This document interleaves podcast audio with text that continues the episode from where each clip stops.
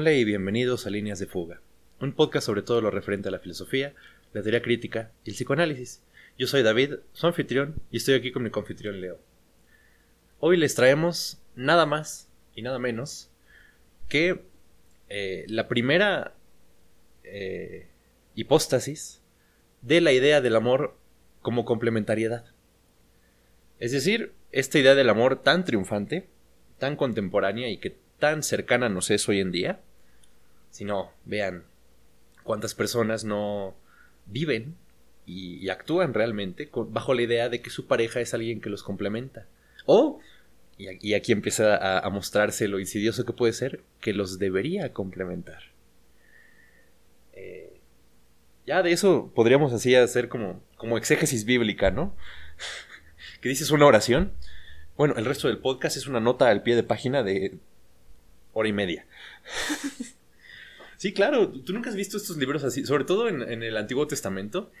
Y esto obviamente es esta herencia de la tradición judaica, ¿no? Hay así dos oraciones, pum, nota al pie de página, que tengo que decir de esto, todo. Y un montón de consideraciones, que si numerológicas, tal, o sea, es decir, súper interesante además, ¿no? Porque, vaya, no por nada es la tradición hebrea tan de vocación intelectual. Ojalá fuéramos nosotros tan intelectuales. Sí. Nosotros, bueno, en Latinoamérica tenemos, la verdad, todavía el beneficio de ser más de herencia católica que, o sea, peor si fuéramos de herencia protestante.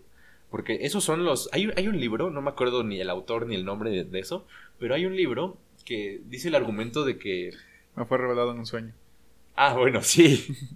No, pero hay un libro que tiene el argumento histórico de que el origen del antiintelectualismo es el protestantismo. Sí. Ya había escuchado algo semejante. Sí, y vaya, pues es esta idea, ¿no? De que en vez de haber una tradición que sea la que tiene una interpretación buena del texto sagrado, ya es como Lutero decía, entre Dios y yo, nadie. Entonces ya, pues cada quien puede hacer la interpretación más pedorra que se puede imaginar, ¿no?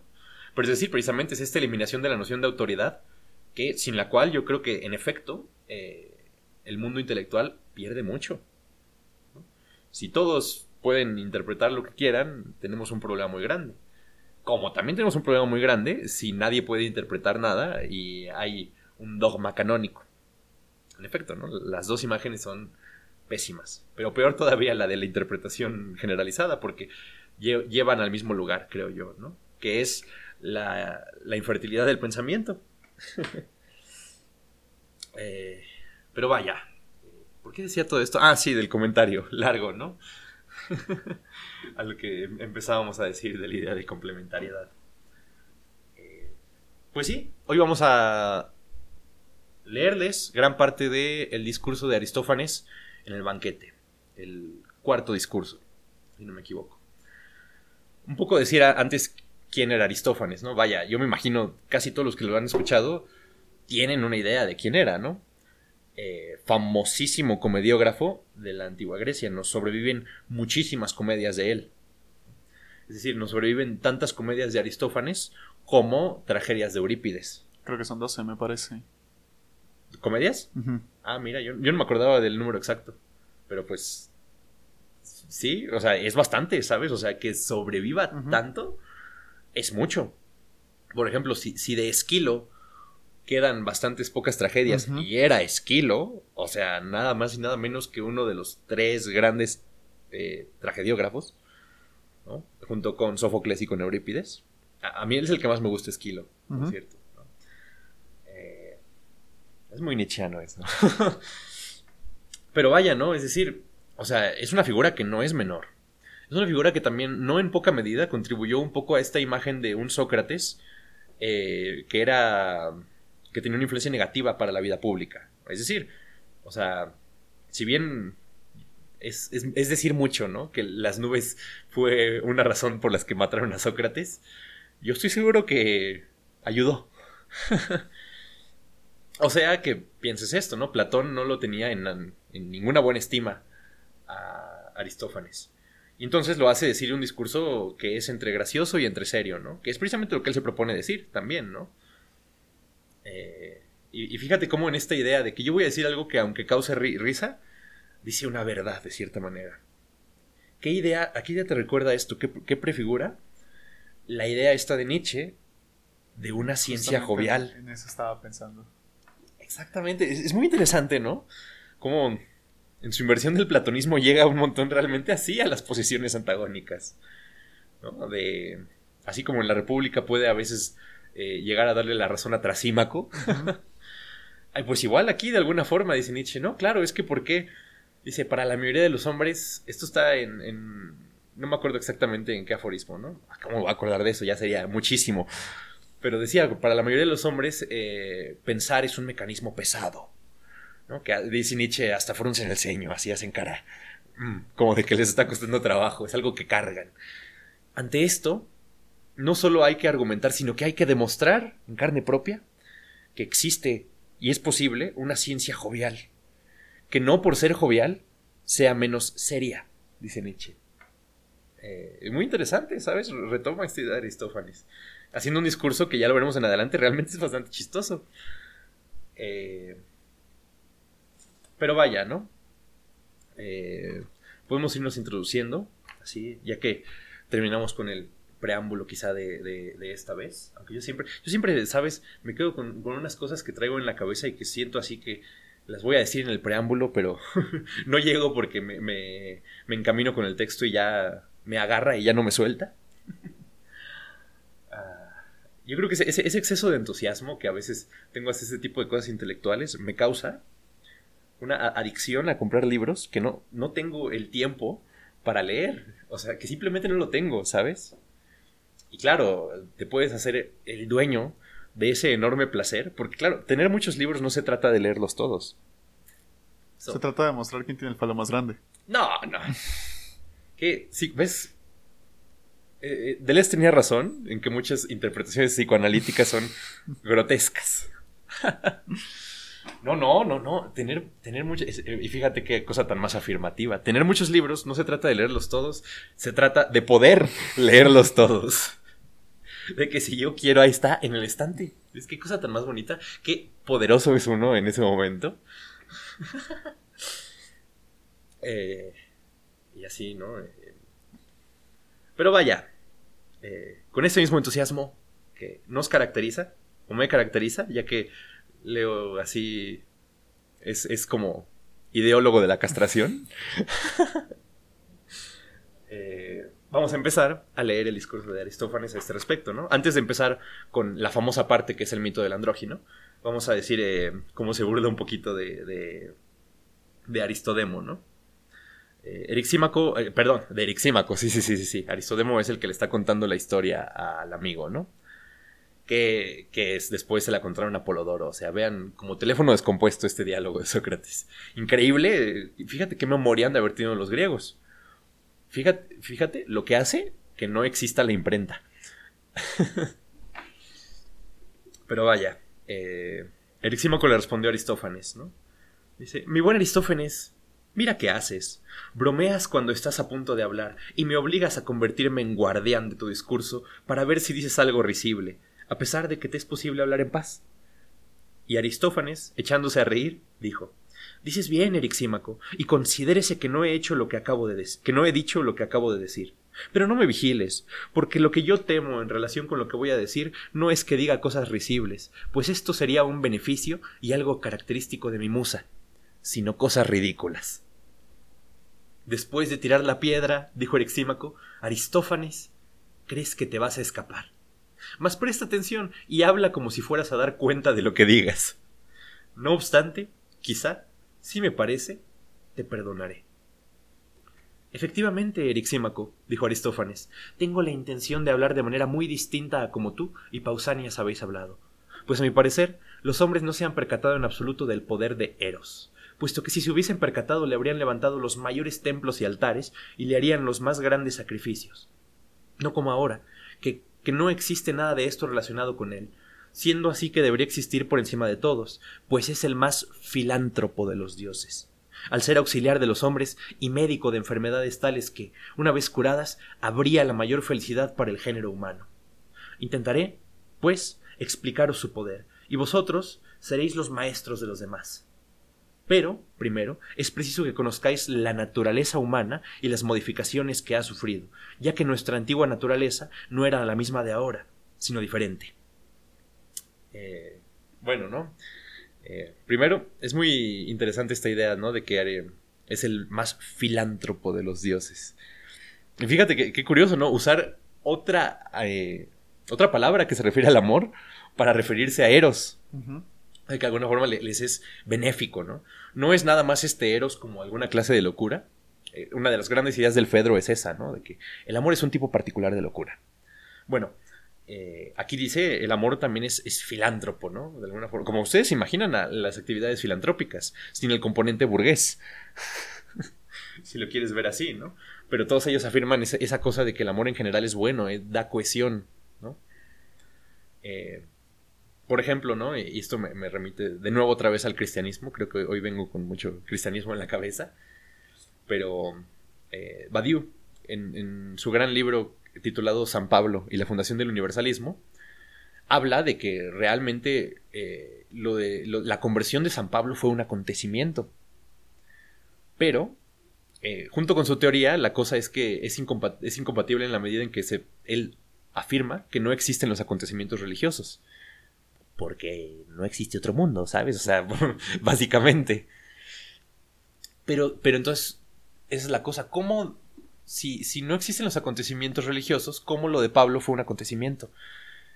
Y él dice que fue un acontecimiento político.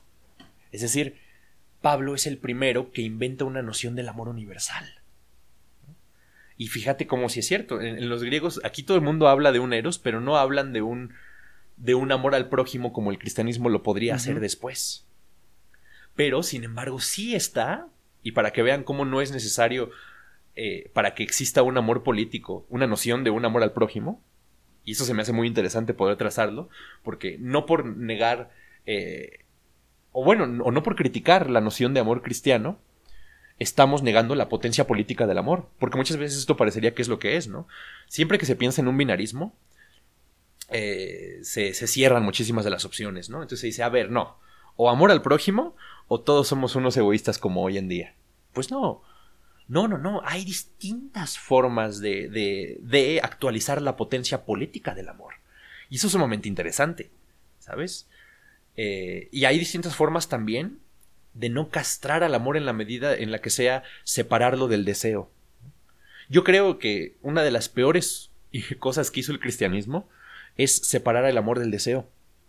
Es darnos una idea del amor en la cual no participa ningún contenido pasional nuestro. Porque como dice Kant, ¿no? El amor al prójimo, que es el único que se puede mandar, es un amor práctico, no es un amor patológico. Bueno, pues es igual, ¿no? ¿Sabes? Yo creo que los griegos entendían esto. Que eso sería una aberración en última instancia, ¿sabes? Un amor castrado de su auténtica potencia, y esto lo entiende hasta Sócrates, que fíjate que si había alguien menos sensualista que Sócrates, porque cómo no vas a ser antisensualista si eres gordo, calvo y feo, como diría Nietzsche en El crepúsculo de los ídolos. Sin embargo, él dice, es que no se puede, es un escaloncito que hay que pasar, dice él, ¿no? Pero bueno, ya nos veremos con él en adelante. Sin embargo, Aristófanes, puesto que es antisocrático, presenta una idea más corpórea del amor en esta medida, ¿no? Porque precisamente la complementariedad no se da como la pensamos hoy en día en un sentido nada más metafísico, sino que era literal. Esa es la importancia del mito del andrógino, por eso doy todo este rodeo antes de empezar, ¿no? Dense cuenta de que empieza precisamente con una afirmación de una complementariedad en el cuerpo, que se vive, que se encarna, ¿no?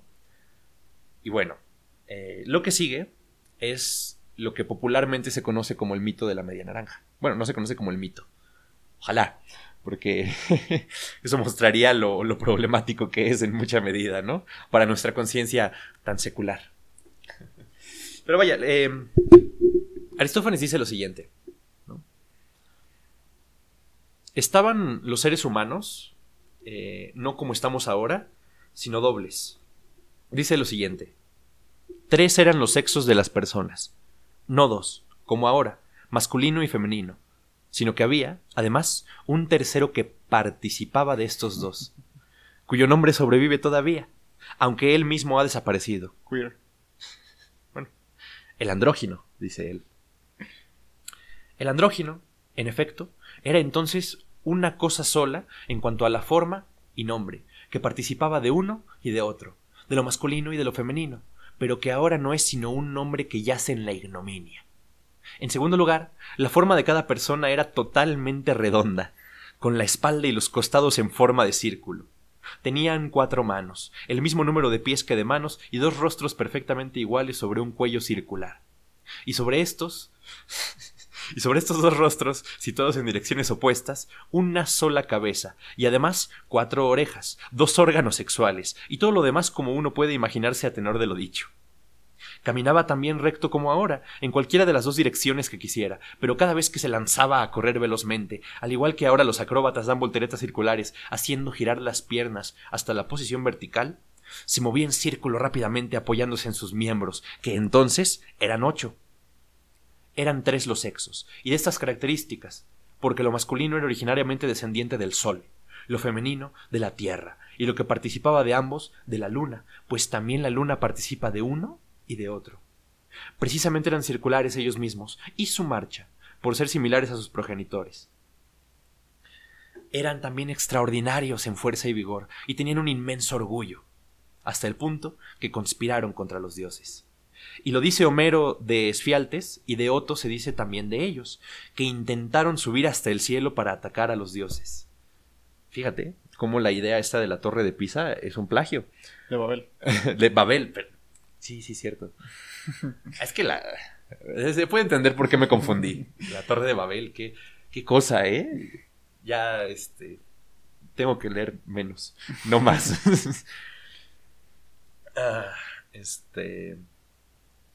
Pero vaya, antes de adentrarnos, ¿no?, en esto de la conspiración contra los dioses. Qué imagen, ¿no? O sea, es fascinante realmente, porque tú imagínate, realmente digamos, una cosa bien prodigiosa. Si tú le das cuenta a Aristófanes, porque imagínate así que cada que queríamos movernos rápido, podíamos así ir moviéndonos como en vueltas de carro, así rapidísimas. Imagínate a todo moviendo como pululando ahí con vueltas de carro. Y aparte, no solo eso, tenían 2 órganos sexuales. O sea, decía Aristófanes, ¿no? Hay como 3 mezclas. 2 penes, 2 vaginas, o un pene y una vagina, ¿no? O sea, ya, tener 2 de lo que sea es mejor. Está buenísimo, ¿sabes? Porque claro, porque, o sea, tienes ahí... lo que tanto nos lo pasamos buscando en tiempos contemporáneos, ahí, al alcance de ti mismo. Y precisamente eso lo decía, ¿no? Que los órganos sexuales los tenían como para adentro, como listos para copular. Imagínate, en cualquier momento podías como copular contigo mismo así, como tú querías, porque pues tienes pene y vagina, ¿no?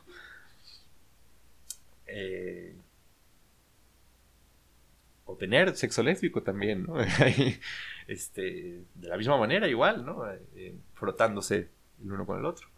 Bueno, es muy interesante precisamente esto que dice, ¿no? Porque decía Aristófanes que precisamente en virtud de que éramos bien geniales, porque teníamos 8 extremidades, teníamos fíjate así, una espaldota redonda bien maravillosa, teníamos 2 ojos, imagínate, podíamos ver para el frente y para atrás.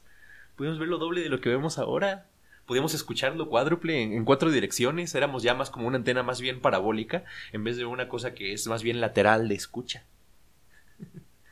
Teníamos 2 narices también. Podíamos oler 2 cosas al mismo tiempo.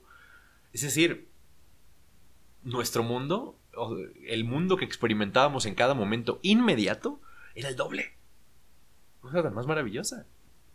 Y bueno, ¿no? Dice aquí Aristófanes que entonces así, pues, la naturaleza humana era entonces así, y un día, pues, conspiramos contra los dioses. La típica hibris griega, ¿no? Presente en muchísimos de los mitos. la epítome de es el de Ícaro, por supuesto, ¿no? De que Ícaro, por volar demasiado cerca del sol, se le derritieron las alas que estaban hechas de cera, hechas por su padre. ¡Ay, Dios! El del laberinto. Dédalo. El de Dédalo, sí. Que también es el apellido de uno de los personajes más famosos de James Joyce, ¿no? De Stephen Dedalus. Pero bueno. Eso, ¿no? Y entonces... Zeus se enfureció, ¿no? Se puso a deliberar, pues, a ver, ¿qué hago yo con ellos, no? Y realmente así, pues, Zeus llega así, bueno, imagínense esta imagen, ¿no? Apolo sube al Olimpo, Apolo, el dios de un montón de cosas, pero sí, es el de los que se consideran de los dioses más benefactores de los hombres, era una de las deidades preferidas de Platón, se sabe que había una estatua de Apolo en la Academia. Y llega Apolo entonces y dice, oye, que se están rebelando, ¿qué hacemos? Y Zeus así, a la primera, pues dice, mátalos en caliente, como Porfirio Díaz. Mátalos en caliente, ¿no? Pues no sé, mátalos a todos. Y entonces pues Apolo le empieza a decir, no, bueno, pero es que, o sea, son buena onda los humanos, ¿sabes? Nos dan comida... Nos traen sacrificios, nos construyen edificaciones ahí, ¿sabes? Nos rinden culto, pues, ¿no? Y dice Zeus, bueno, entonces, no me puedo deshacer de ellos como lo hice con los gigantes, ¿no? Que eso también es algo que aparece de una forma muy clara en la mitología griega. Entonces dice, a ver, se pone a pensar, ¿cómo puedo hacer que sigan existiendo, pero pues que le bajen tantito a su inmodestia? Y dice, pártelos a la mitad, ¿no? Así ganamos doble, ¿sabes? Porque primero los debilitas y segundo ya hay dos que nos van a rendir culto. Y Apolo dice, buenísimo. Los parte en dos. Aparte es una cosa bien grotesca como lo describe, ¿no? Porque imagínate así que los parte a la mitad y dice que Apolo los cosió de una forma tan perfecta que solo queda el vestigio de una pequeña cosa a la altura del estómago, que es donde nos puso como el nudo, ¿no? Para cosernos otra vez a través de la piel. El ombligo. Uh-huh. Y mira qué interesante. O bueno, no, es que esto no puede ser casual, ¿sabes? Que el vestigio de nuestra unidad perdida... Uh-huh. Es el ombligo. Es el ombligo, que es precisamente por donde estábamos conectados al cordón umbilical en ese estado prenatal, ¿sabes? En ese ser uno con la madre. En ese estado de absoluta... Porque siempre que nos lo imaginamos es como de claro, es que, ¿sabes? Cuando estás cansado de todo y nada más quieres dormir unas 2 vidas, tú dices, que claro, regrésame al útero. Pues fíjate qué interesante, ¿no? La unidad perdida igual se nota en el ombligo. Fascinante, absolutamente fascinante en ese sentido. Entonces, pues bueno, ¿no? Ya nos cosió a Apolo, ¿no? Aparte, la forma en la que lo describe Aristófanes es una cosa, porque dice, ¿no? Dicho esto, cortaba a aquel individuo en 2 mitades, como los que cortan las cervas y las ponen en conserva, o como los que cortan los huevos con crines. Imagínate el huevo duro, literal, ¿no? De que te parten a la mitad y ahí se ve el huevito. Para que el hombre... al ver su propia división, se hiciera más moderado, ordenándole también curar lo demás. Entonces, Apolo volvió el rostro, y juntando la piel de todas partes en lo que ahora se llama vientre, como bolsas cerradas con cordel, la ataba haciendo un agujero en medio del vientre, lo que llaman precisamente ombligo. Alisó las otras arrugas en su mayoría, y modeló también el pecho con un instrumento parecido al de los zapateros cuando alisan sobre la horma los pliegues de los cueros. Pero dejó unas pocas en torno al vientre mismo y al ombligo. O sea, las lonjas, ¿no? Todavía se apartían. Tenemos lonjas porque nos falta algo.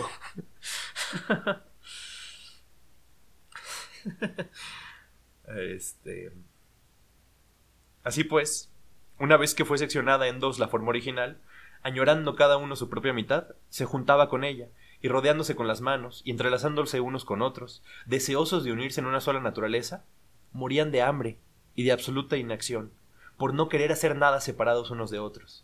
y cada vez que moría una de las mitades y quedaba la otra, la que quedaba buscaba a otra y se enlazaba con ella, ya se tropezara con la mitad de una mujer entera, lo que ahora precisamente llamamos mujer, ya con la de un hombre, y así seguían muriendo. Entonces, pues, ¿qué pasó, no? Que no les salió eso de que les iban a rendir pleitesía, porque se empezaron a morir de tristeza casi casi, ¿sabes? De que se juntaban con ellos, pero no cerraba. Y fíjate qué imagen tan más de impotencia, ¿sabes? Como esto, como este título de un cuento de ciencia ficción, ¿no? De, no tengo boca, pero debo gritar. De Harlan Ellison, según yo recuerdo. Bueno, es igual, ¿no? ¿Sabes? Se querían unir, pero no podían volverse a pegar. Porque aparte tenían los genitales al revés. No los tenían para afuera, no podían unirse, ni siquiera de forma provisoria. Dice entonces Aristófanes. Compadeciéndose entonces Zeus, inventa otro recurso y traslada sus órganos genitales hacia la parte delantera. Pues hasta entonces también estos los tenían por fuera y engendraban y parían no los unos en los otros, sino en la tierra, como las cigarras. De esta forma, pues, cambió hacia la parte frontal sus órganos genitales y consiguió que mediante estos tuviera lugar la generación en ellos mismos, a través de lo masculino en lo femenino, para que si en el abrazo se encontraba hombre con mujer, engendraran y siguiera existiendo la especie humana. Pero, si se encontraba varón con varón, hubiera, al menos, satisfacción en su contacto. Descansaran, volvieran a sus trabajos y se preocuparan de las demás cosas de la vida. Fíjate qué cosa tan más genial, ¿no? Porque realmente era así como el consuelo que necesitaban para volver a trabajar, ¿no? Fíjate, qué burgués era Zeus, ¿no? Porque es así de, no, es que claro, yo necesito que la fuerza de trabajo reproduzca su propia fuerza de trabajo para que me sigan dando comida, para que me sigan rindiendo pleitesía. Igual, ¿no? Que no se crea ningún proletario, no me importa si es de cuello azul o de cuello blanco. Que no se crea que les dan vacaciones por otra razón más que para reproducir sus fuerzas productivas. Igual que cuando te dan vacaciones de la escuela, es para que puedas regresar a matarte un semestre más. Pues bueno, igual Zeus, ¿no? Eso de compadeciéndose de los hombres es pura mentira. Aparte, ¿qué se va a compadecer Zeus? ¿Cuándo se ha sabido de Zeus en ningún lugar en la mitología griega compadeciéndose de nadie? No se compadecía de su esposa. ¿Qué se va a compadecer de los hombres? ¿No se compadecía del pobre Prometeo? ¿Qué se va a compadecer de los pobres hombres aparte? O sea, ¿cómo cree? Pero vaya, ¿no? Y dice esto que a mí me parece bellicísimo. Desde hace tanto tiempo, pues, es el amor de los unos a los otros innato en los hombres y restaurador de la antigua naturaleza, que intenta hacer uno solo de dos, y sanar la naturaleza humana. Por tanto, cada uno de nosotros es un símbolo de hombre, al haber quedado seccionado en dos de uno solo, como los lenguados. Primero, aunque no la comparto, es extremadamente seductora, porque dice de que entonces, mira, es que ya la falta ya está en la naturaleza. Entonces no es como que te la crean de afuera, ¿no? Él dice, no es como Deleuze y Guattari dicen que la falta se fabrica en el socius, dirían ellos, sino que al contrario, ya nos viene de serie porque fuimos inmodestos aparte. Pero esto que dice, lo del símbolo, cada uno de nosotros es un símbolo de hombre, al haber quedado seccionado en dos de uno solo, como los lenguados. Bien, es que hay que pensar en originalmente el símbolo era estos collares que fabricaban entre dos personas que se hacían acreedores a una promesa o a una deuda, ¿no? Piensen en cualquier persona que haga antropología o que también, como Nietzsche incluso, que haga alguna clase de genealogía. La deuda y la promesa están íntimamente vinculadas en su inicio, ¿no? Por supuesto que sí, como no puede ser de otra manera. Entonces, cuando había esta promesa, se separaban dos partes de una misma piedra preciosa o de una moneda, podía ser también, ¿no? Y el punto era que cada uno llevaba el collar, que era el símbolo precisamente de esa promesa o de esa deuda, y de repente cuando se volvían a ver, para ver, ¿no?, que seguían cumpliendo esa promesa, esa deuda, juntaban las dos partes, que ya no estaban unidas, y la tiraban para arriba, y el punto era que cayera al suelo, ¿no?, que volara junta la cosa y que siguiera permaneciendo unida. Esto después, en términos bíblicos, fue cuando primero se adoptó. Y precisamente es una de las lecturas de la Biblia como símbolo. Es muy interesante, porque precisamente cualquier persona creyente que sea más o menos seria, ¿no? Como por ejemplo, hay un teólogo muy interesante, protestante, que es Karl Barth. Él tiene esta frase lapidaria, ¿no? Dice, me tomo la Biblia demasiado en serio como para tomarla literalmente, como para leerla literalmente. Es decir, o sea, la gente que sí sabe de teología, que no es así su catolicismo de pueblo, no se la toma al pie de la letra la Biblia. No es así como que no se la toman como si fuera un recetario de cocina, ¿sabes?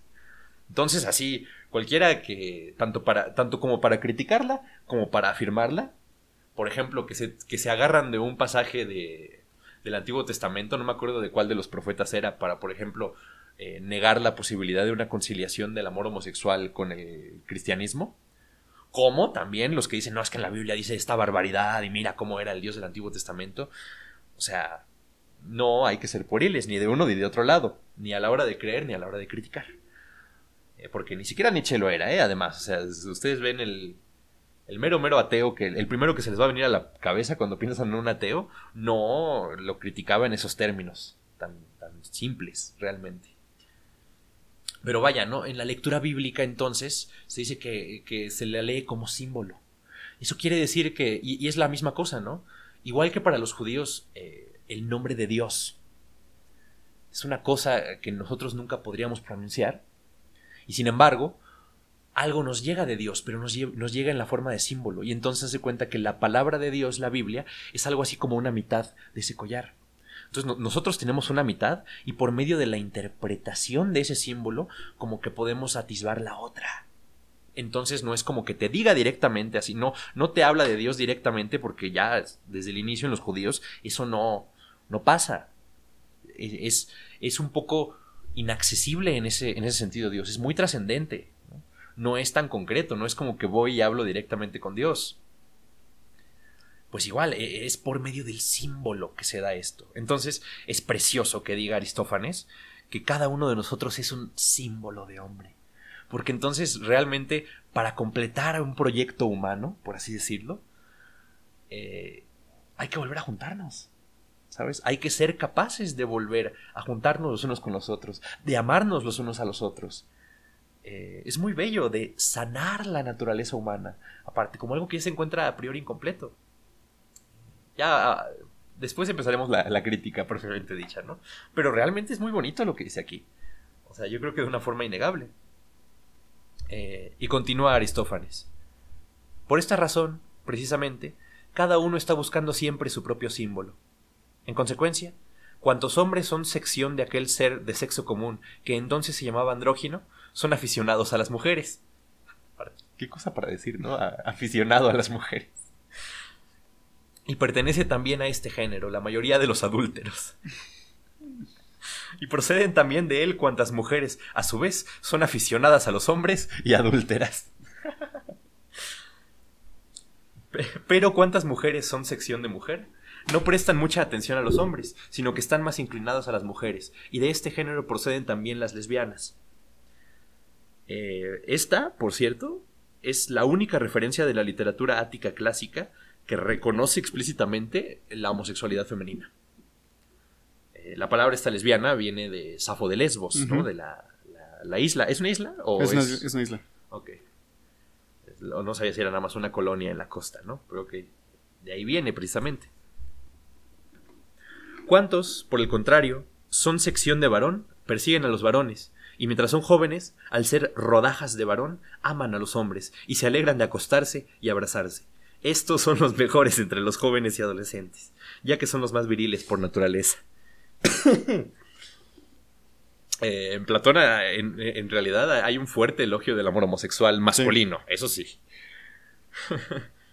Pero es muy interesante porque dice, claro, es más viril porque ama lo viril, ¿no?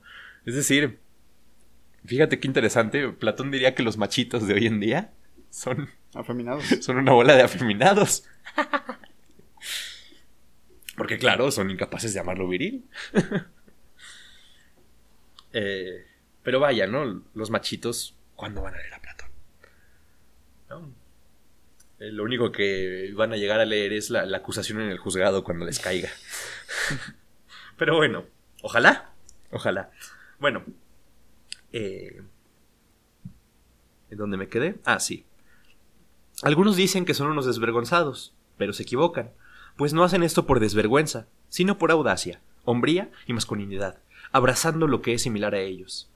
Y una gran prueba de esto es que, llegados al término de su formación, los de tal naturaleza son los únicos que resultan valientes en los asuntos políticos, y cuando son ya unos hombres, aman a los mancebos, y no prestan atención por inclinación natural a los casamientos, ni a la procreación de los hijos, sino que son obligados por la ley, pues les basta vivir solteros todo el tiempo en mutua compañía.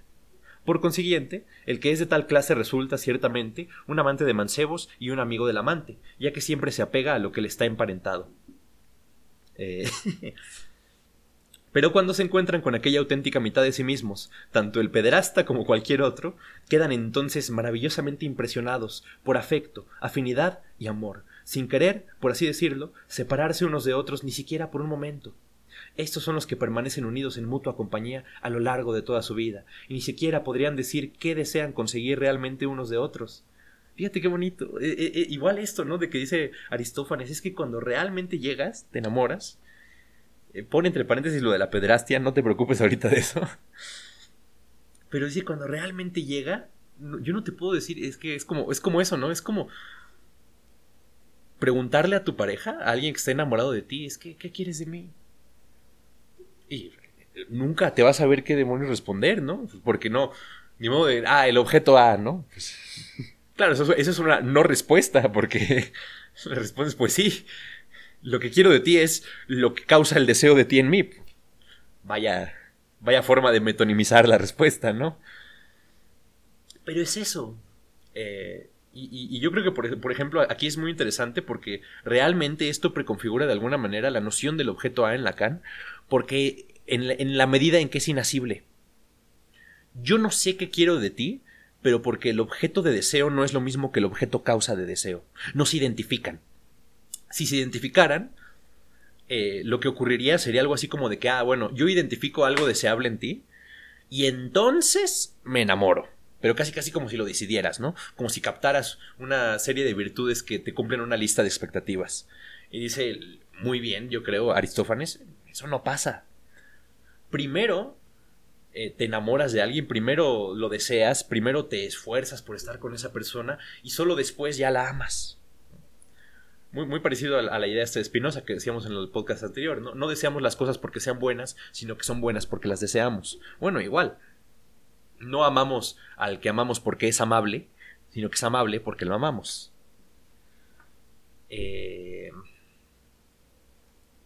Y sin embargo, no puedes decir qué. Precisamente por eso no puedes decir qué. Y ustedes dense cuenta realmente, ¿no? Cualquier persona que está enamorada puede ver esto. ¿Qué tipo de cosas son algo así como el objeto A? El ejemplo paradigmático es el tono de voz. Y te diría, ¿cómo que el tono de voz? El tono de voz no es una tesitura, no es otro tipo distinto de cosas. Literalmente es algo inasible, es algo que es nada más de esa persona. También sus gesticulaciones particulares, sus pequeñas muletillas, es algo que no puedes terminar de circunscribir en algo que tú dices, es que es esto lo que quiero de ti. No, porque se escapa, ¿sabes? Es algo que resta. Y fíjate qué interesante esta idea, ¿no?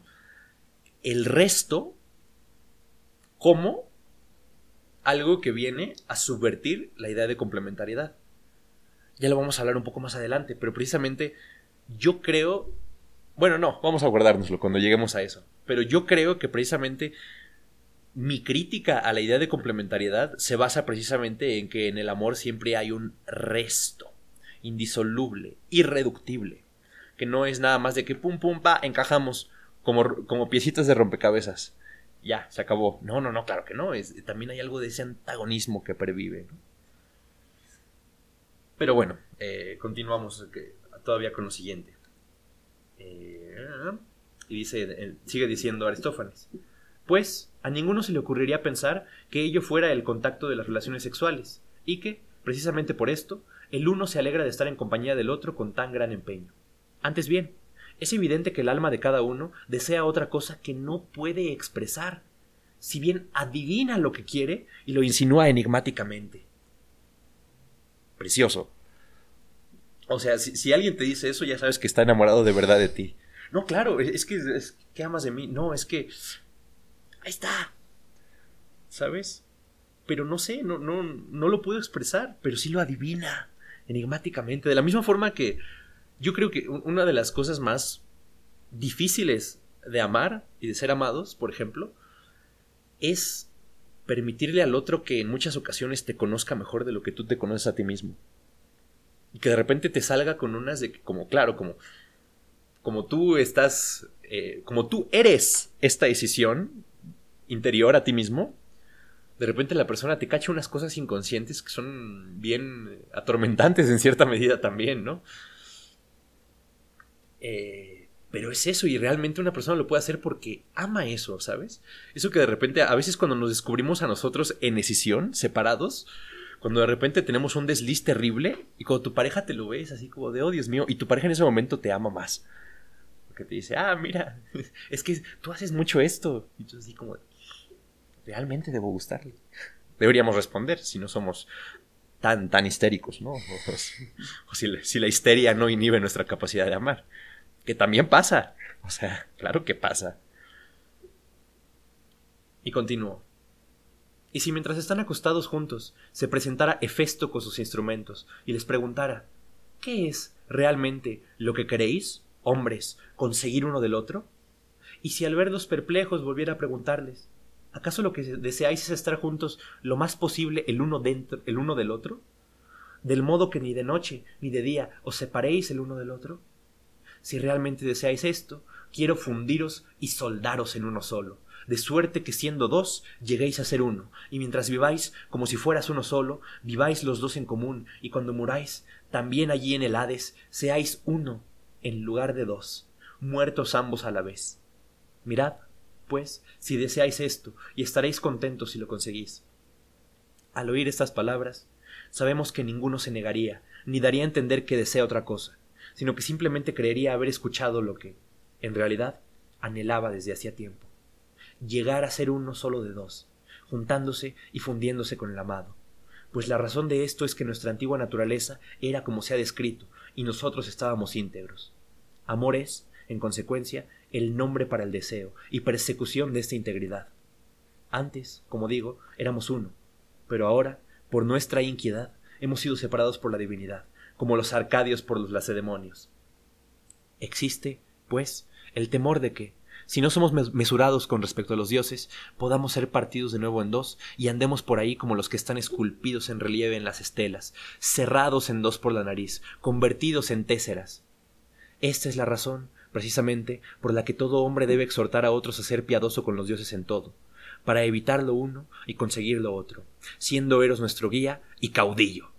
Fíjate, también aparte, ¿no? La metáfora bélica, ¿no? La metáfora bélica en el amor. Ve cuántas cosas pervivieron de este discurso hasta nuestros días, ¿no? Esta idea de que en el amor y en la guerra todo se vale, pues ahí está. Eros es caudillo. Que nadie obre en su contra, y obra en su contra el que se enemista con los dioses. Pues si somos sus amigos y estamos reconciliados con el Dios, descubriremos y nos encontraremos con nuestros propios amados, lo que ahora consiguen solo unos pocos. Y que no me interrumpa Erixímaco para burlarse de mi discurso, diciendo que aludo a Pausanias y a Agatón, pues tal vez también ellos pertenezcan realmente a esta clase, y sean ambos varones por naturaleza. Yo me estoy refiriendo a todos, hombres y mujeres, cuando digo que nuestra raza solo podría llegar a ser plenamente feliz si lleváramos el amor a su culminación, y cada uno encontrar el amado que le pertenece, retornando a su antigua naturaleza. Y si eso es lo mejor, necesariamente también será lo mejor lo que, en las actuales circunstancias, se acerque más a esto. A saber, encontrar un amado que, por naturaleza, responda a nuestras aspiraciones. Por consiguiente, si celebramos al Dios causante de esto, celebraríamos con toda justicia a Eros, que en el momento actual nos procura los mayores beneficios por llevarnos a lo que nos es afín, y nos proporciona para el futuro las mayores esperanzas de que, si mostramos piedad con los dioses, nos hará dichosos y plenamente felices, tras restablecernos en nuestra antigua naturaleza y curarnos. Bueno, y ahí está la idea, ¿no? Precisamente, de el amor, como la recuperación de la unidad. Sin embargo, creo que hay algo que sí se le puede conceder a Aristófanes, que esta idea no es necesariamente de él, creo que viene arrastrándose desde Erixímaco. Okay. El amor siempre es hacia un otro. Uh-huh. Tú solamente puedes amar al otro, independientemente si el otro te completa o no. Ok.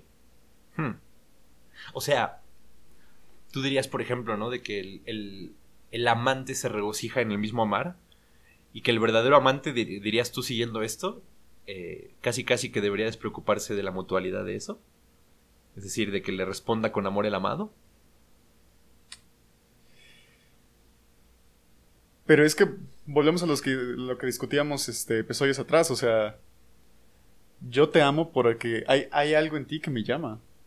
Sí, pero el que me llame no es lo mismo a que sea algo correspondido, que yo... claro, eso es cierto. Pero es muy interesante precisamente, ¿no? Porque, diría Aristófanes, fíjate qué cosa tan más bonita nos pinta, pero precisamente es un amor que en teoría cuando llegas y correspondido está para siempre, ¿no? Uh-huh, uh-huh.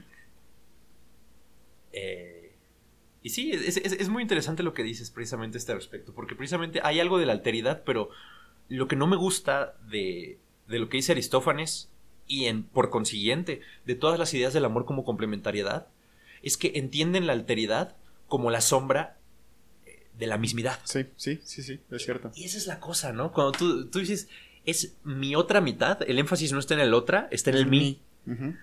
Y eso es lo interesante, porque claro, lo que se recobra la unidad. Más que eso, se recobra la falta propia. Ajá, eso es la cosa, ¿sabes? Y entonces precisamente, claro, el gran problema del amor como complementariedad es que vas a estar buscando todo el tiempo que el otro tenga la forma de tu falta. Exacto. Y como no sabes qué forma tiene tu falta, la forma que te imaginas tiene tu falta, ¿no? Y esto, o sea, vaya, ¿no? Por ejemplo, es algo que se hereda en gran medida, por ejemplo, ¿no? Si a ti, no sé, por ejemplo, esto pasa mucho en sociedades patriarcales. Si a ti tu mamá te pinta mucho una imagen así de que tiene que venir un príncipe azul, que te tiene que tratar de tal y tal manera, y tiene... Pues precisamente entonces... Bueno, nunca está de más que inculque cierta autoestima. Oh, bueno, no está mal, ¿sabes? O sea...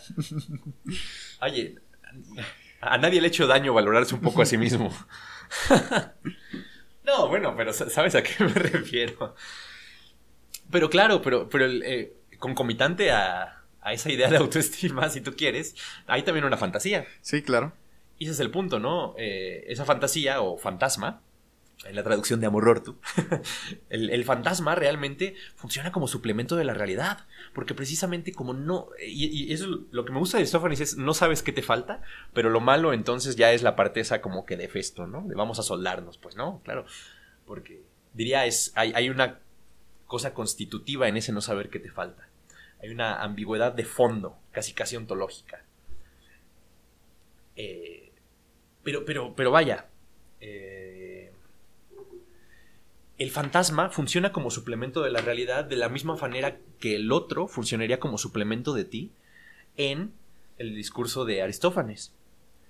Pero realmente el problema de esto es que simplemente cubre lo que ya de alguna forma no funciona ahí.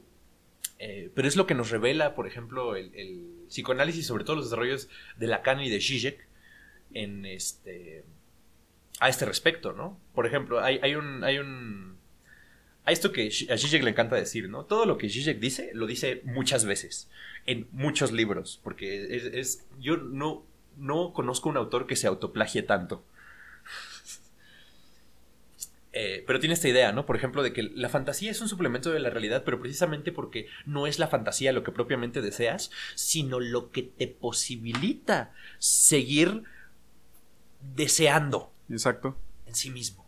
Pone este ejemplo, ¿no? De un esposo que tiene una amante, ¿no? Que está engañando a su pareja. Él, por ejemplo, podría tener la fantasía de que si por alguna razón la esposa un día no estuviera, él entonces podría estar completo, podría estar con su amante, podría vivir con ella y él sería feliz, no le faltaría nada, ya no la molestaría a su esposa, ya no tendría todo este tipo de responsabilidades de las que él desdeña. Y sin embargo, dice Žižek, si un día genuinamente la esposa se fuera y no estuviera, y él pudiera estar con la amante, él no sería feliz. Porque la amante solo funciona como algo que le posibilita seguir en su casamiento, en su matrimonio. Ese es el punto. El amante solo tiene sentido en relación al matrimonio.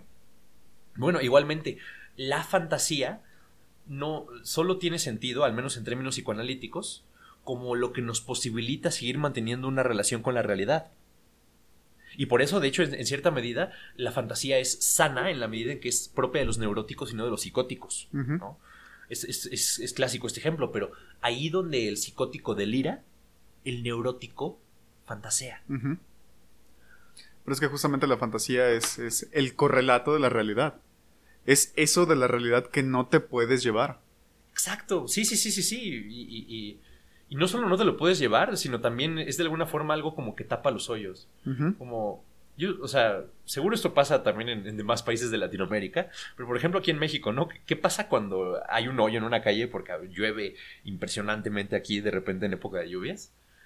O sea, no levantan el concreto y lo vuelven a poner todo, le ponen un remache de chapopote terrible que a la próxima lluvia fuerte se vuelve a quitar. Pero es eso, algo así es la fantasía, ¿sabes? Es algo que no...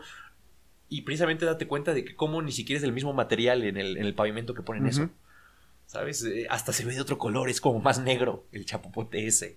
Bueno, igual la fantasía es algo que viene como a tapar los hoyos en lo que podríamos decir la red simbólica. Pero claro, eso en términos ya ontológicos dirían, igual, Žižek una vez más, es porque la realidad ya está constitutivamente incompleta. Necesitas la fantasía para tener una noción unificada de la realidad. Es decir, sí, claro, ¿no? O igual, porque por ejemplo, ¿nunca has pensado de que la institución del matrimonio no existe más que si se representa el adulterio como algo que debe evitar? Pues sí, porque pues es que si no, pues el matrimonio que sería algo así como una sociedad de hombres, no sé, rarísimo, ¿no? Pero claro, en la medida en que existe el adulterio como la negación del matrimonio, el matrimonio tiene una mayor fuerza simbólica en la sociedad. Obvio. Algo eminentemente hegeliano. Sí, pues sí. Es decir, bueno, o sea, vaya, Hegel leía muchísimo a Platón. O sea, se puede ver. Pero es muy interesante esta estructura, que es la que propiamente se requiere siempre que la negatividad ocupa un lugar preponderante, ¿no? Y bueno, y eso ahora sí quiero llegar a hablar de la idea del resto. Que realmente la crítica sí también en cierta forma es más o menos hegeliana, ¿no? Porque claro, Hegel, como tú sabes, mejor que yo seguramente, no es un pensador de la síntesis. Es decir, lo fundamental en Hegel no es el momento sintético, ni del pensamiento, ni del espíritu, ni de nada. Lo fundamental realmente es la contradicción. Es un pensador de la contradicción. Pero entonces ve que cambia esto también en la noción del amor. Aristófanes sí es, bueno, el discurso de Aristófanes es un discurso de la síntesis, del amor entendido como síntesis. ¿No? ¿Sabes cuál es? Hay en el Antiedipo una serie de distintas síntesis y disyunciones en Deleuze y Guattari. El amor es una disyunción inclusiva. Es maravilloso en ese sentido, ¿no? Porque claro, disyunción en la medida en que no puede incluirlos a todos, obvio, porque cómo no va a ser uno parcial hacia quien ama, pero inclusiva porque te mete dentro de la cosa de alguna manera. Bueno, eso aparte.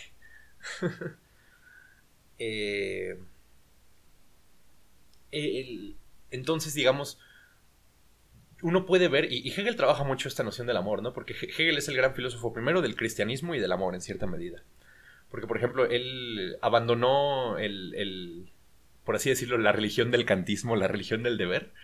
Y fíjate ese detalle biográfico. Cuando tuvo un amante. Y entonces ya empezó a pensar que no, el amor sí es la mera cosa. Y también el cristianismo como religión del amor. Es muy interesante.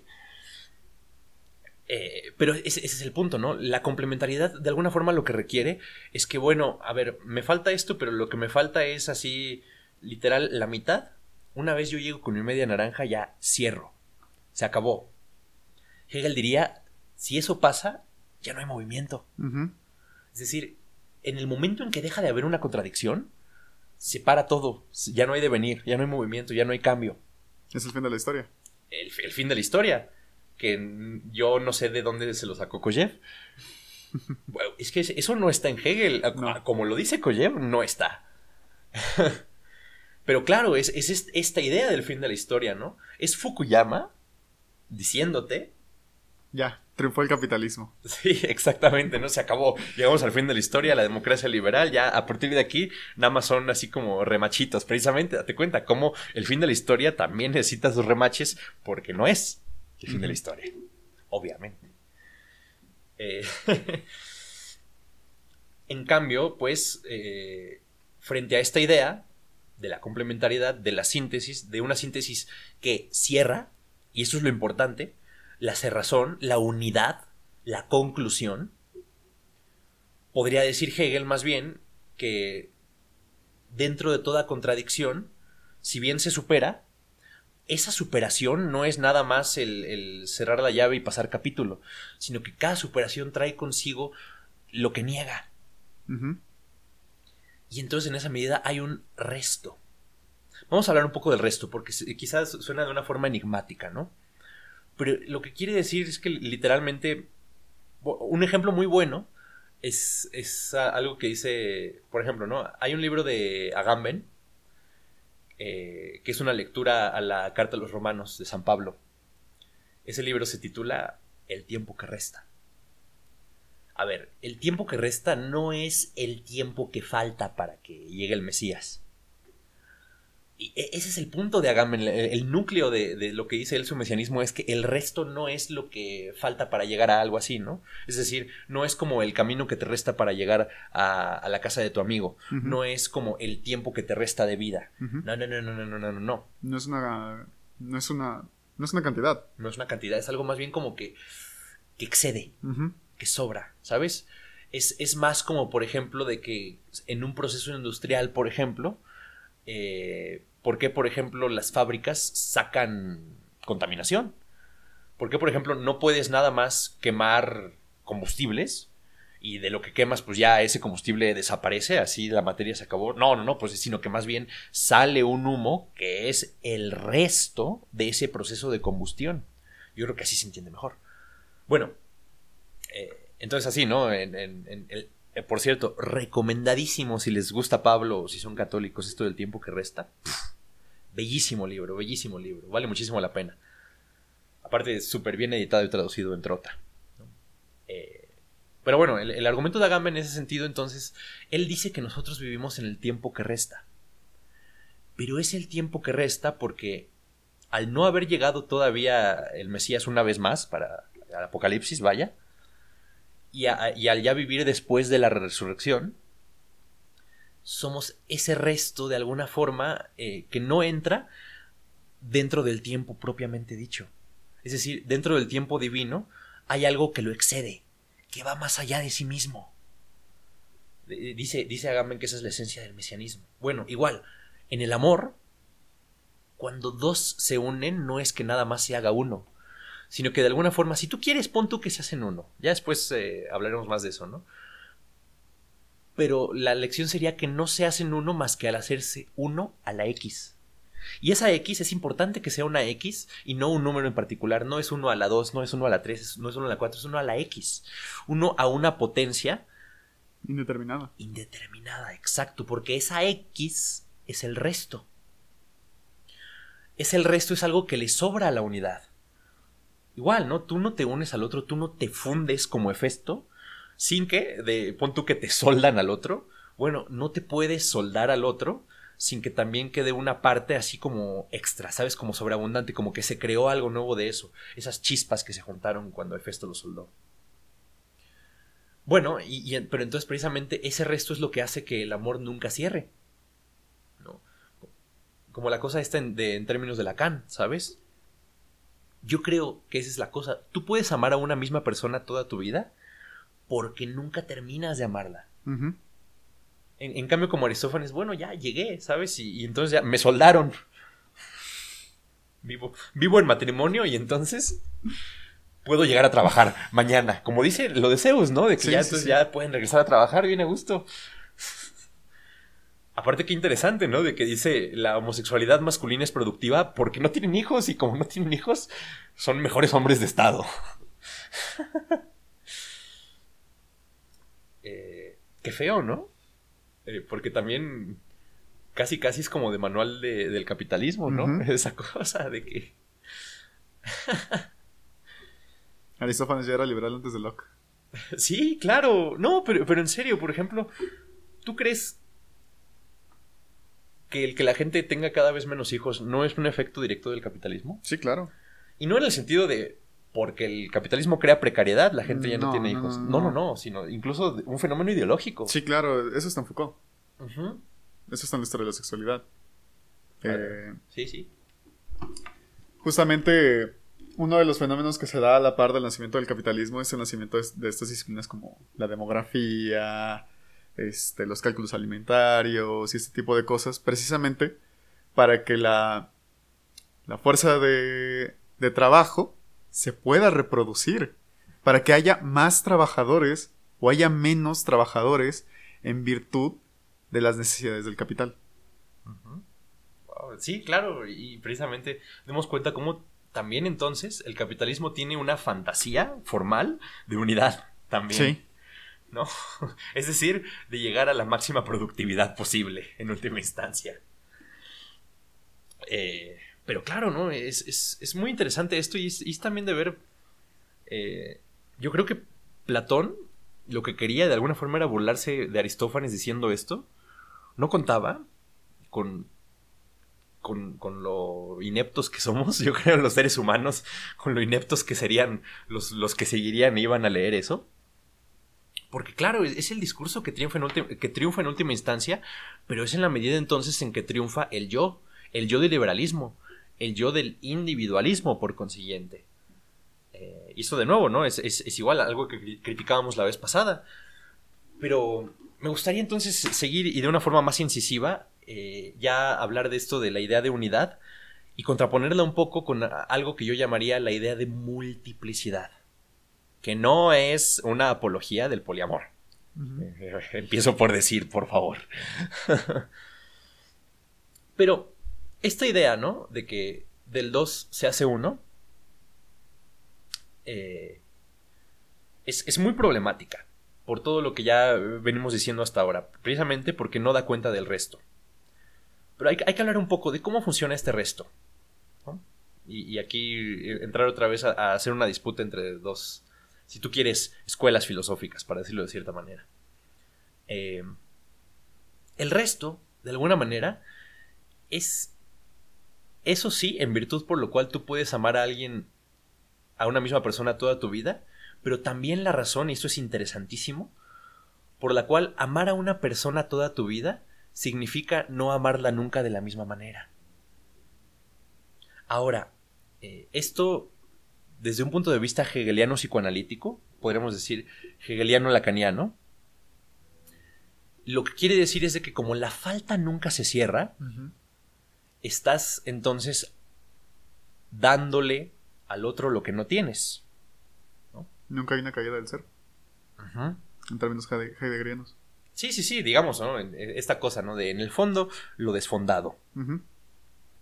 Pero claro, o sea, porque en última instancia no cierra, ¿no? Es igual así, es como...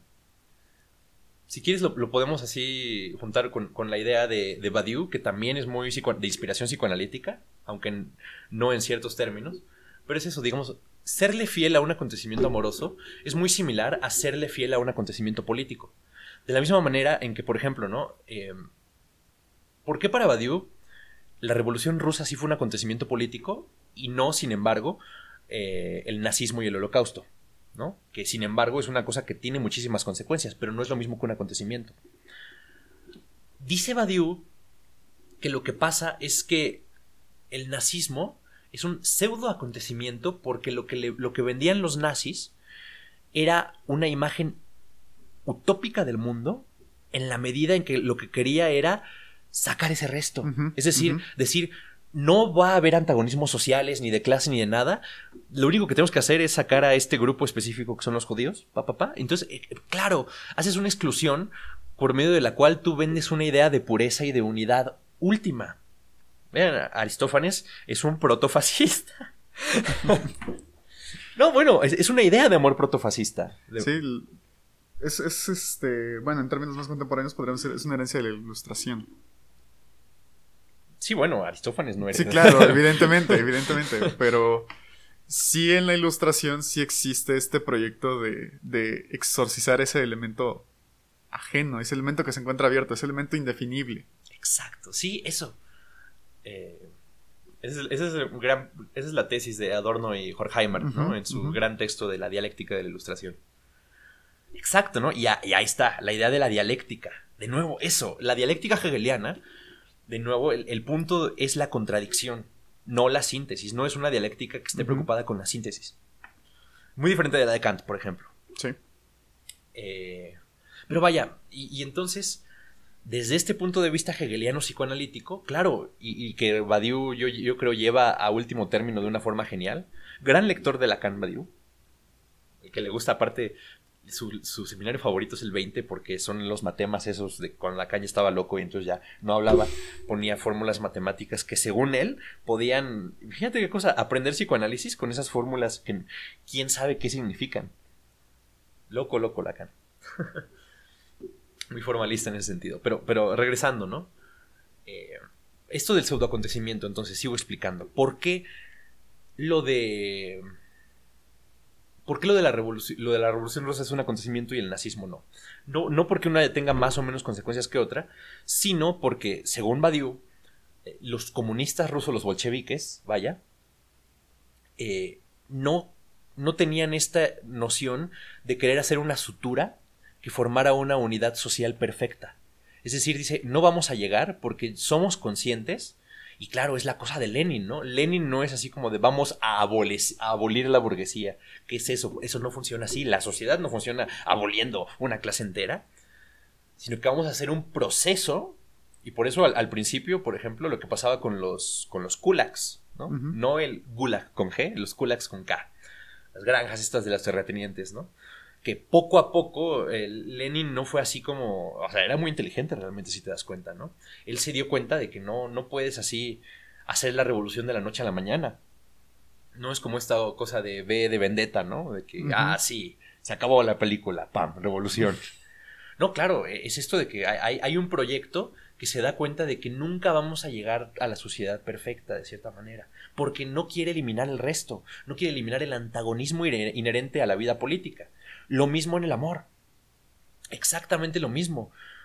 Si te quieren vender una idea de la complementariedad, solo puede ser, diría esto, una complementariedad ideal. Una complementariedad que no da cuenta de los antagonismos que están en el corazón del amor. No dan cuenta de la contradicción de que está en el corazón del amor. Porque también, de nuevo te digo, ¿no? Si no nos faltara algo en esta medida, no amaríamos, pero eso que nos falta es inasible. Pero el que sea inasible no es, como dice Aristófanes, de que nos hayamos olvidado de nuestro origen, sino estructuralmente, porque siempre en la medida en que deseamos de una forma humana, como dirían los psicoanalistas, vamos a desear siempre bajo la sombra de la falta en esta medida, ¿no?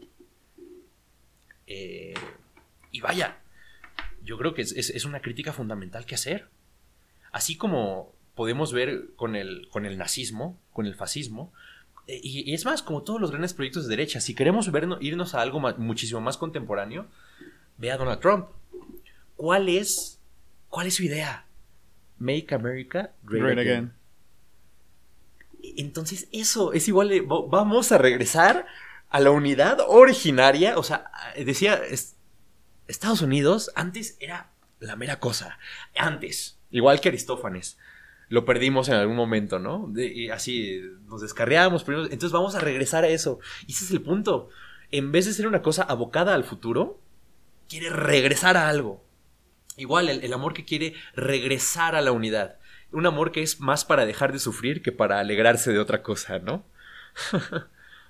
Pero de nuevo, entonces, y el paralelismo yo creo que lo empieza a hacer ver más claro.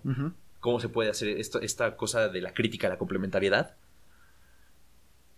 Es entonces, vaya, ¿qué pasa con Donald Trump? Te vendía, o él imaginaba, porque no, yo creo que él cree en eso, ¿sabes? Está implicado, ¿no? O sea, no es como que diga, lo voy a inventar para las masas, ¿no? Pero es eso, apela precisamente a esa noción de completud, de que podríamos tener una vida social sin antagonismos, podríamos tener una vida social completa, pero si tan solo los inmigrantes no nos quitaran los trabajos, igual que en la Alemania, si tan solo los judíos no fueran tan codiciosos y no eliminas, es decir, quieres eliminar el antagonismo que es irreductible. Uh-huh. Igual en el amor, si tú dices, no, yo voy a tener una relación perfecta. Nunca me voy a pelear con mi pareja. Es más, voy a ir 6 años a terapia antes de empezar una relación. Y voy a aprender todas estas técnicas de comunicación. Y va a haber un psicólogo del amor y quién sabe. Y entonces casi le vas a decir a tu pareja, no, es que cualquier problema que tengas, es más, en vez de decirlo, vamos a tener un día específico. Fíjate qué cosa tan más macabra y específica, horrible, ¿no? Imagínate, una vez a la semana, mi amor, vamos a escribir todos en un cuadernito qué problemas tuvimos, quién sabe qué. Entonces, todos los sábados a tal hora nos vamos a juntar y vamos a hablar de esos problemas. Así como si fuera un grupo de... un grupo de lectura, ¿no? Y es que, y obviamente, ya por lo mal que suena eso, muestra qué tan alejado está del amor verdadero, ¿no? Porque claro, cuando tú amas verdaderamente a una persona y de repente te enojas con ella, te enojas en el momento y se lo quieres decir en el momento y todo eso, ¿no? No porque tengas que ser así absolutamente explosivo e intrépido en tu forma de ser. O sea, no, también puede ser razonable. Pero el que seas razonable implica precisamente que asumes que de repente sí, amar a alguien significa que te puedes enojar y puedes perder el control, pero porque te importa lo suficiente esa persona para que de verdad te puedas enojar.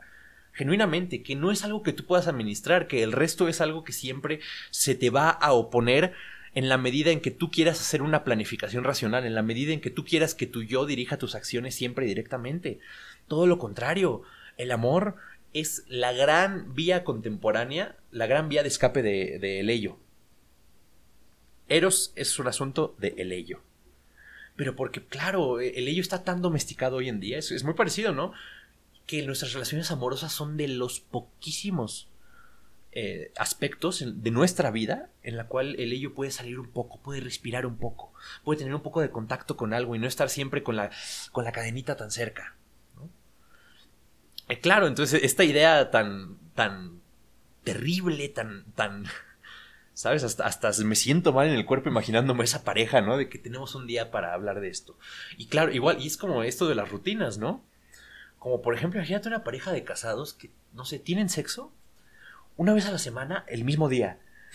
O sea, claro, es que es eso, pero es eso, es esa idea de la unidad, porque ya, claro, como muy unidos, entonces... Los demás ya trabajamos, pero ya el mero día, ya sabes que te toca. Pues no, es horrible, horrible. Nada apagaría tanto la pasión de una relación amorosa como eso. ¿Qué es eso? Pero eso funciona por el resto. Nadie ha experimentado el resto amoroso cuando de repente, y esto es obviamente, ¿no? Más en la juventud si tú quieres, pero cuando de repente no te han dado ganas de tener sexo con tu pareja, cuando no puedes. Estás en una reunión social y todo así, pero eso es el resto del amor. El que de repente estés en un parque así, o sea, esos en la UNAM que cogen en los baños son prueba viva de que el amor no es reductible a una idea de complementariedad, porque si no podrían administrar su líbido. Claro, en la medida... Administrar. Es eso, sí. Sí, podrían ser como gestores del amor, ¿no? Imagínate cosa tan horrible, ¿no? Entrar en una relación sería algo así como ser el gestor del amor del uno del otro. Horrible. Un contrato. Es espantosísimo. Pero bueno, entonces esta es la idea hegeliana. La falta, en la medida en que es una falta constitutiva y no originaria, ese es el punto, inherente a la vida social, inherente a la vida amorosa, hay un antagonismo que no se puede reducir. Eso es lo que dice Hegel. Por eso no hay propiamente fin de la historia. Por eso también, usando la cosa marxista, el motor de la historia es la lucha de clases. ¿Sí? ¿Es la contradicción? École. Uh-huh. Ahora vaya, ¿no? Esto lo que quiere decir es, en última instancia, la idea de Žižek de que la realidad siempre nos es por esencia más o menos una lógica del no todo, ¿no? Es decir, a mí me gusta pensarlo de que es una idea del resto neurótica. ¿Por qué? Porque literalmente el neurótico está atrapado siempre en una lógica del deseo del no todo. Es como decir así, no sé, si tú eres un violinista, nunca vas a tocar exactamente como querrías tocar. Por muy bien que lo hagas, nunca vas a hacer la interpretación perfecta de la pieza. Siempre y nunca es como yo quisiera. Bueno, igual, de alguna forma diría Žižek que es que hay que ser consecuentes con que el amor nunca es exactamente como tú quisieras, pero dicen ellos, y qué bueno, porque en el momento en que fuera como tú quieras se acabó el amor, porque te das cuenta de que eso tampoco te satisface. En cambio, si tú dices, hay que celebrar que nunca es como tú quieras, porque esa es la posibilidad de la novedad del otro. Uh-huh. De que te amen de una manera en la cual tú no estás realmente acostumbrado a que te amen, pero entonces te transforma, entonces eres mejor, entonces eres nuevo en ese sentido. Bueno, ok. Esa es una idea muy popular, ¿no? En círculos intelectuales. Yo la quiero oponer a una idea del resto, no tanto como falta, sino como exceso. Que sería así una idea de inspiración... deleuziana. Deleuziana. Exactamente. ¿Cómo articular esto en ese sentido? Vaya, podría parecer que en última instancia el argumento es el mismo, pero yo creo que sí cambia algo. En la medida en que, digamos que uno dice que el deseo se encuentra movilizado por esta irreductibilidad de la negación, de la falta. Por eso diría Žižek, ¿no? Por el hecho de que la realidad es menos que nada. No es una nada, es negatividad misma. Bueno, Deleuze diría más bien de que el amor surge en la medida en que más bien hay un exceso. Hay una sobreabundancia. ¿Sabes? Como... casi como al inicio del mito, ¿no? Los andróginos y... Los otros seres humanos que eran 2 hombres y 2 mujeres. Estaban sobrados. Y claro, como estaban... Había un excedente de vida, por así decirlo. Con ese excedente de vida es con el que tú puedes amar al otro. Pero igual, entonces, como precisamente sobra, no va a dejar de sobrar más que en la medida en que el otro de alguna forma te lo quitara. ¿Ves? Y por eso de nuevo te decía yo esto de regresando a la idea de ¿por qué? La complementariedad del amor no es compatible con la idea de que tú puedes amar a una persona toda tu vida. Uh-huh. Porque si es por la persona que te complementa... Primero, en el momento en que tú cambies, esa persona te deja de complementar y se acabó la relación. Entonces es algo que no permite que tú difieras de ti mismo, ¿no? No permite que tú cambies ni que tu pareja cambie. Es algo muy estático. Pero segundo, yo decía antes, entonces ellos decían, ¿no? La posición hegeliana. Puedes amar a una persona toda tu vida... en la medida en que nunca la amas de la misma manera, uh-huh. Pero porque esa cosa se ve movida por la falta. En cambio, en la ontología de Deleuze, hay este concepto de que la repetición genera la diferencia. Y entonces, fíjate qué cosa. En vez de la forma negativa en la cual...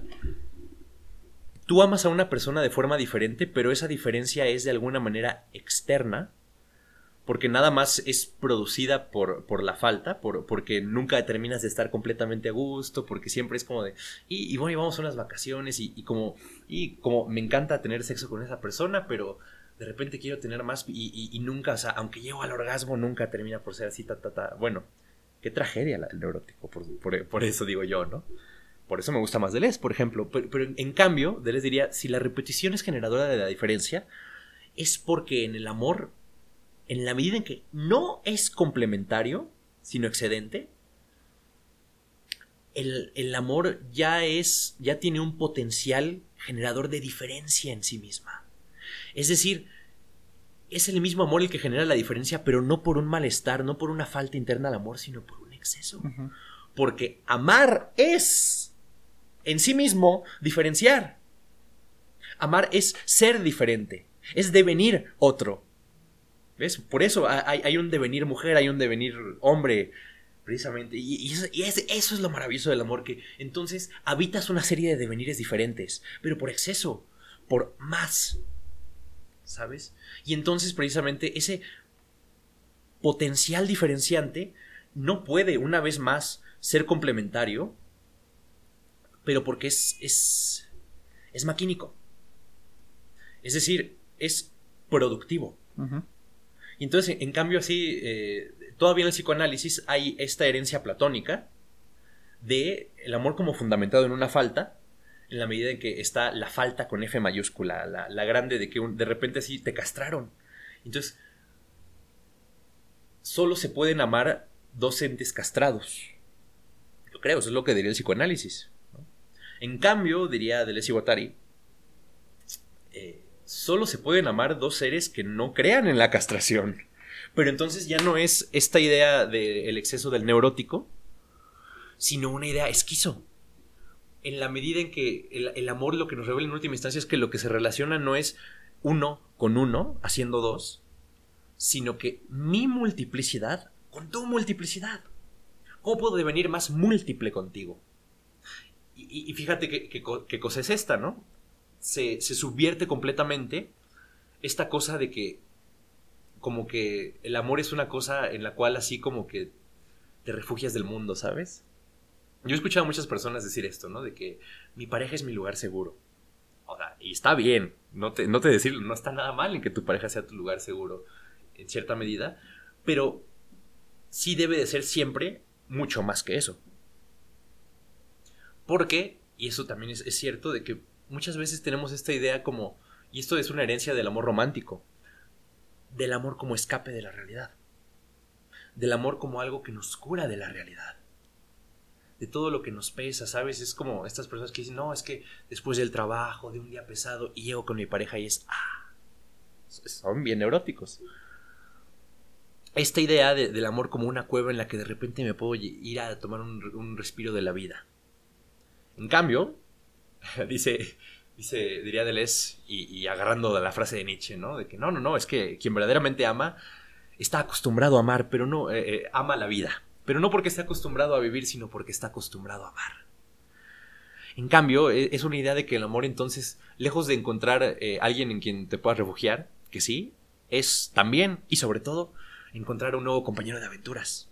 Y por consiguiente, en la medida en que tiene un exponente diferencial que es esta potencia de lo nuevo, pasa, esta es una de las frases más bonitas de Deleuze, está en diferencia y repetición, que la experiencia de conocer de un rostro nuevo del que te enamoras es la experiencia de encontrar un nuevo mundo posible. Y entonces es eso, el amor es una potencia creativa. Y yo lo creo genuinamente, ¿sabes? Y esto se acerca más a mi idea del amor, ¿no? Amar a una persona en términos prácticos, si tú lo quieres ver así, es crear nuevas posibilidades de vida con esta persona, ¿no? Por ejemplo, así, un ejemplo bien estúpido, si tú quieres.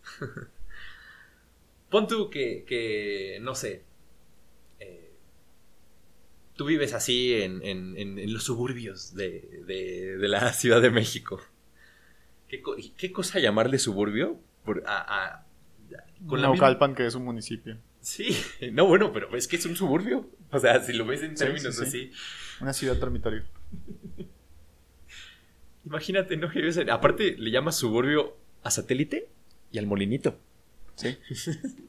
No es la idea del suburbio gringo de las ricas cuyos esposos se van a trabajar todo el día. Yo creo, ¿qué cosa tan más viciada? ¿Sabes qué? Es una cosa terrible que a mí... Yo vi una temporada completa de Desperate Housewives.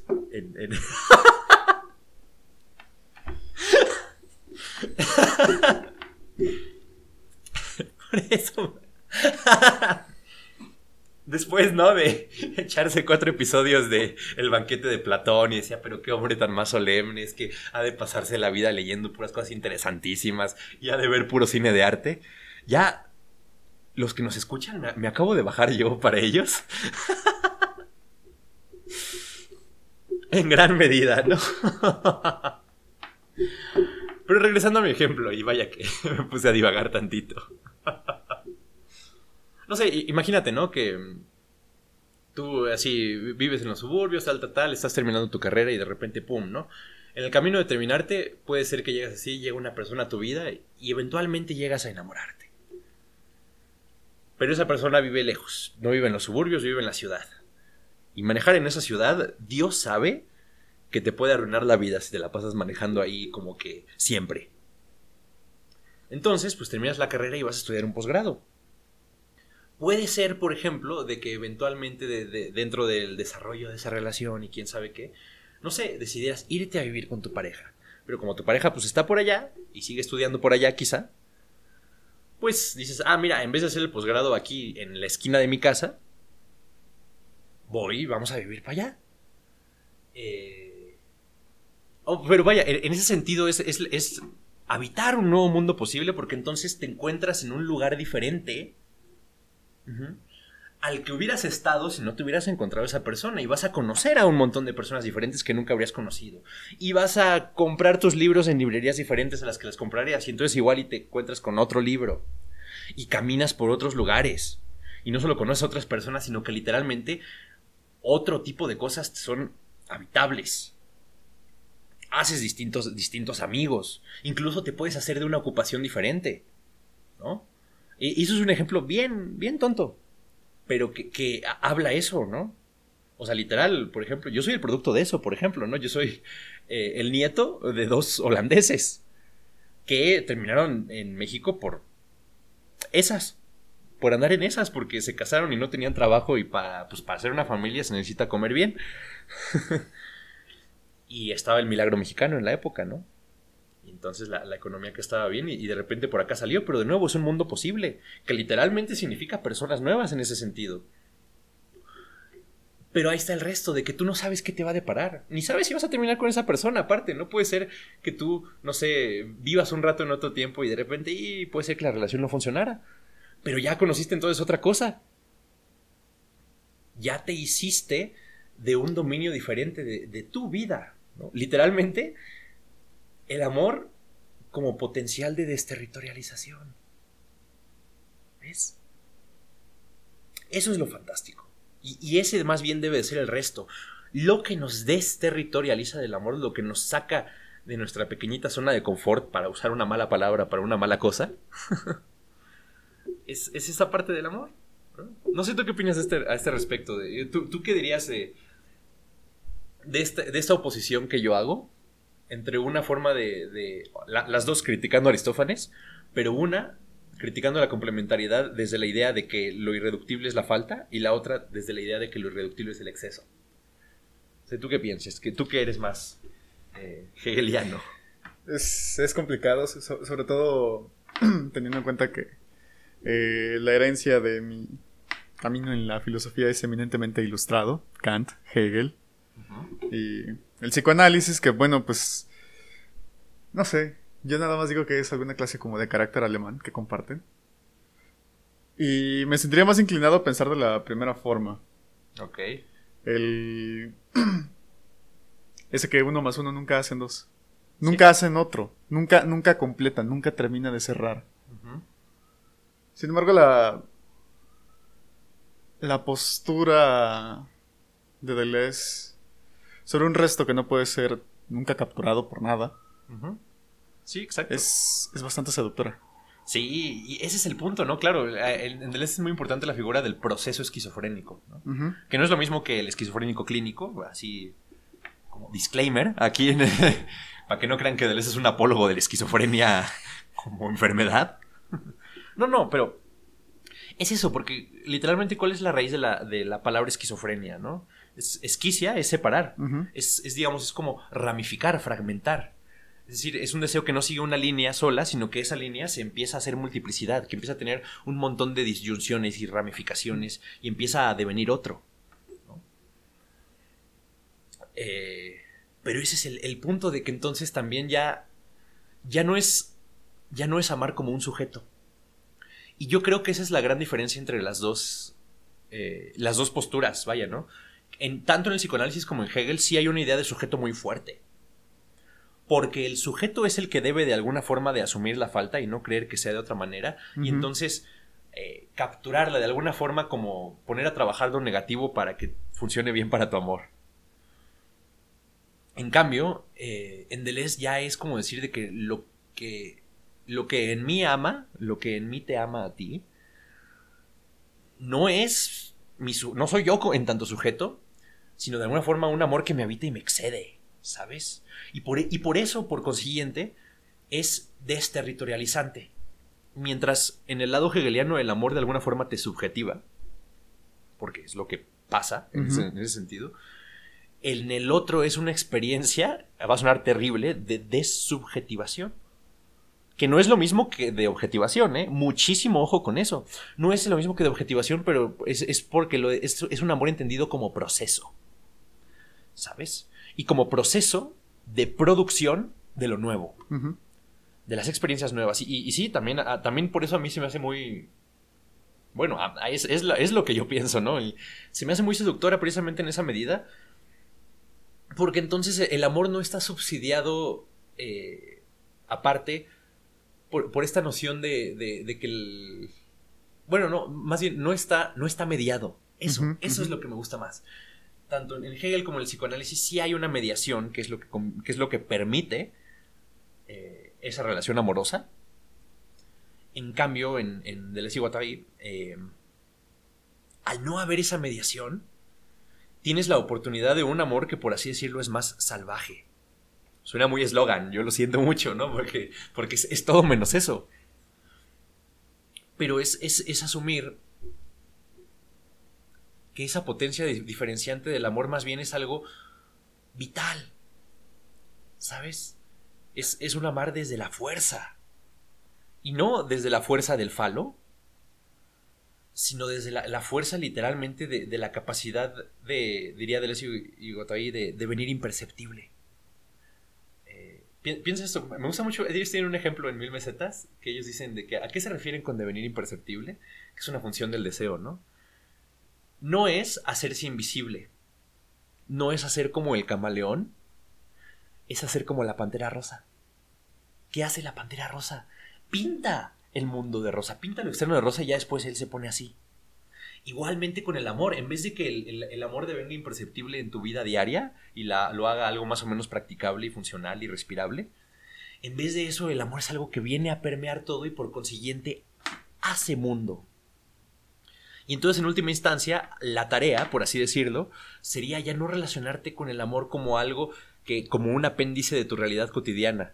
Yo tengo mi trabajo por un lado, mis amigos por este otro, mis ocupaciones, Y entonces, el amor es algo que yo concilio con los demás dominios de mi vida, sino todo lo contrario, diría Deleuze y Guattari. El amor en tanto fuerza es algo que viene a permear la totalidad de tu realidad, sin ofuscarla, obviamente, pero que deviene en esa medida imperceptible. Es un hacer mundo del amor. Es muy interesante, ¿eh? Quizás se va un poco de largo de esto que nos dice Aristófanes. Pero bueno, ¿no? Así básicamente termina esto de el discurso de Aristófanes. Lo que sigue es un intercambio entre Agatón y Sócrates, en el cual así Sócrates le empieza a preguntar cosas a Agatón y todos le dicen, no le sigas porque si no, nunca vas a hacer tu discurso. Pero ese ya será el siguiente, que va a ser el último antes de llegar al más bello de los discursos de todo el banquete. El de Sócrates. Que, por cierto, en la primera parte dije que es el discurso de Platón. Vaya. Es lo mismo. Sí, casi siempre. En muy gran medida sí es lo mismo. Aquí sí. Aunque también tú sabes que las frases que seguro sí son... textualmente palabras de Sócrates son esas que se suenan rarísimas, porque claro, Platón tiene esos diálogos con una composición exquisita y en los que de repente Sócrates dice algo que está tan fuera de lugar que tuvo que haberlo dicho, tuvo que haber sido esas pequeñas frases de las que Platón se acordó y bueno, las tengo que meter. Es como por ejemplo, el ejemplo más clásico es esto en el Fedón, ¿no? que el gallo de Asclepio. Sí, Esculapio. O sea, después de echarse así, ya me convencí a todos de que la muerte es lo mejor y de que ir a morir es así como una cosa bien alegre para el filósofo. Termina y entonces le dice así, pero una última palabra, le dice, Págale 2 gallos a Esculapio. O sea, eso lo tuvo que haber dicho de verdad. Igual, y cabe adelantar un poco, igual esto que con lo que termina el banquete termina de una forma rarísima. Porque termina, según esto, diciendo que Sócrates convenció a Agatón y a Aristófanes de que el verdadero poeta sabe hacer tanto comedias como tragedias. Pues, ¿qué tiene que ver eso con el banquete? Nada, pero aparte, ¿sabes qué es lo peor? Que está en abierta contradicción con lo que Sócrates defiende en otro diálogo, que es uno anterior al banquete. ¿Eso qué quiere decir? Que Sócrates sí dijo eso. Ese día sí terminó la peda del banquete. Que aparte, no se burlen de ellos que decían, ay, cómo se emborrachaban con tan poquito vino. Señoras y señores, el vino de los griegos tenía como una concentración de 40 grados de alcohol. O sea, era como tomar tequila. Porque el proceso de fermentación era muy diferente. No es su vino de 10 grados de alcohol de hoy en día. Era un vino bien concentradísimo. Imagínate los tapones que se ponían. Por eso, por ejemplo, Jesús en las fiestas de Canaán estaban muy contentos porque no tenían que disolver el vino en agua. Y era el vino de 40 grados, no era el vino de 10, disuelto en agua, ¿ves? De ahí la cosa esa de la Biblia de que les pareciera tan maravilloso que no tuvieran que disolver el vino. Pero bueno, ya hablaremos de eso, y ahí precisamente me interesa mucho llegar para ver que yo creo que Sócrates, de una forma maestra, y que es de las pocas instancias en las que Platón en uno de sus diálogos se logra emancipar de su clásico binarismo. Platón es un pensador bien binario, porque siempre es la preguntita de ¿es esto o esto? En cambio es una de las pocas veces en las que dice no, es que no es ni esto ni esto, sino que nos vamos por una tercera vía. Y esa es la tercera vía por la cual él deshace por completo la idea del amor como complementariedad. Que pasa mucho por la idea de que de que Eros no es un dios, sino un daimón. Pasa muchísimo por eso. Y precisamente en la medida en que es un daimón, y también por su origen, por ser hijo de Poros y de Penia, ya, vaya, cabe adelantarlo, eso lo buscas en 5 minutos, ¿no? Por ser hijo de la falta y el recurso, ahí hay un antagonismo que no puedes deshacer porque no puede ni ser puro recurso ni ser pura falta. Es bellísimo y él lo dice mucho mejor de lo que yo podría ahora, así que con eso voy concluyendo. ¿Quieres agregar algo más? No. Perfecto.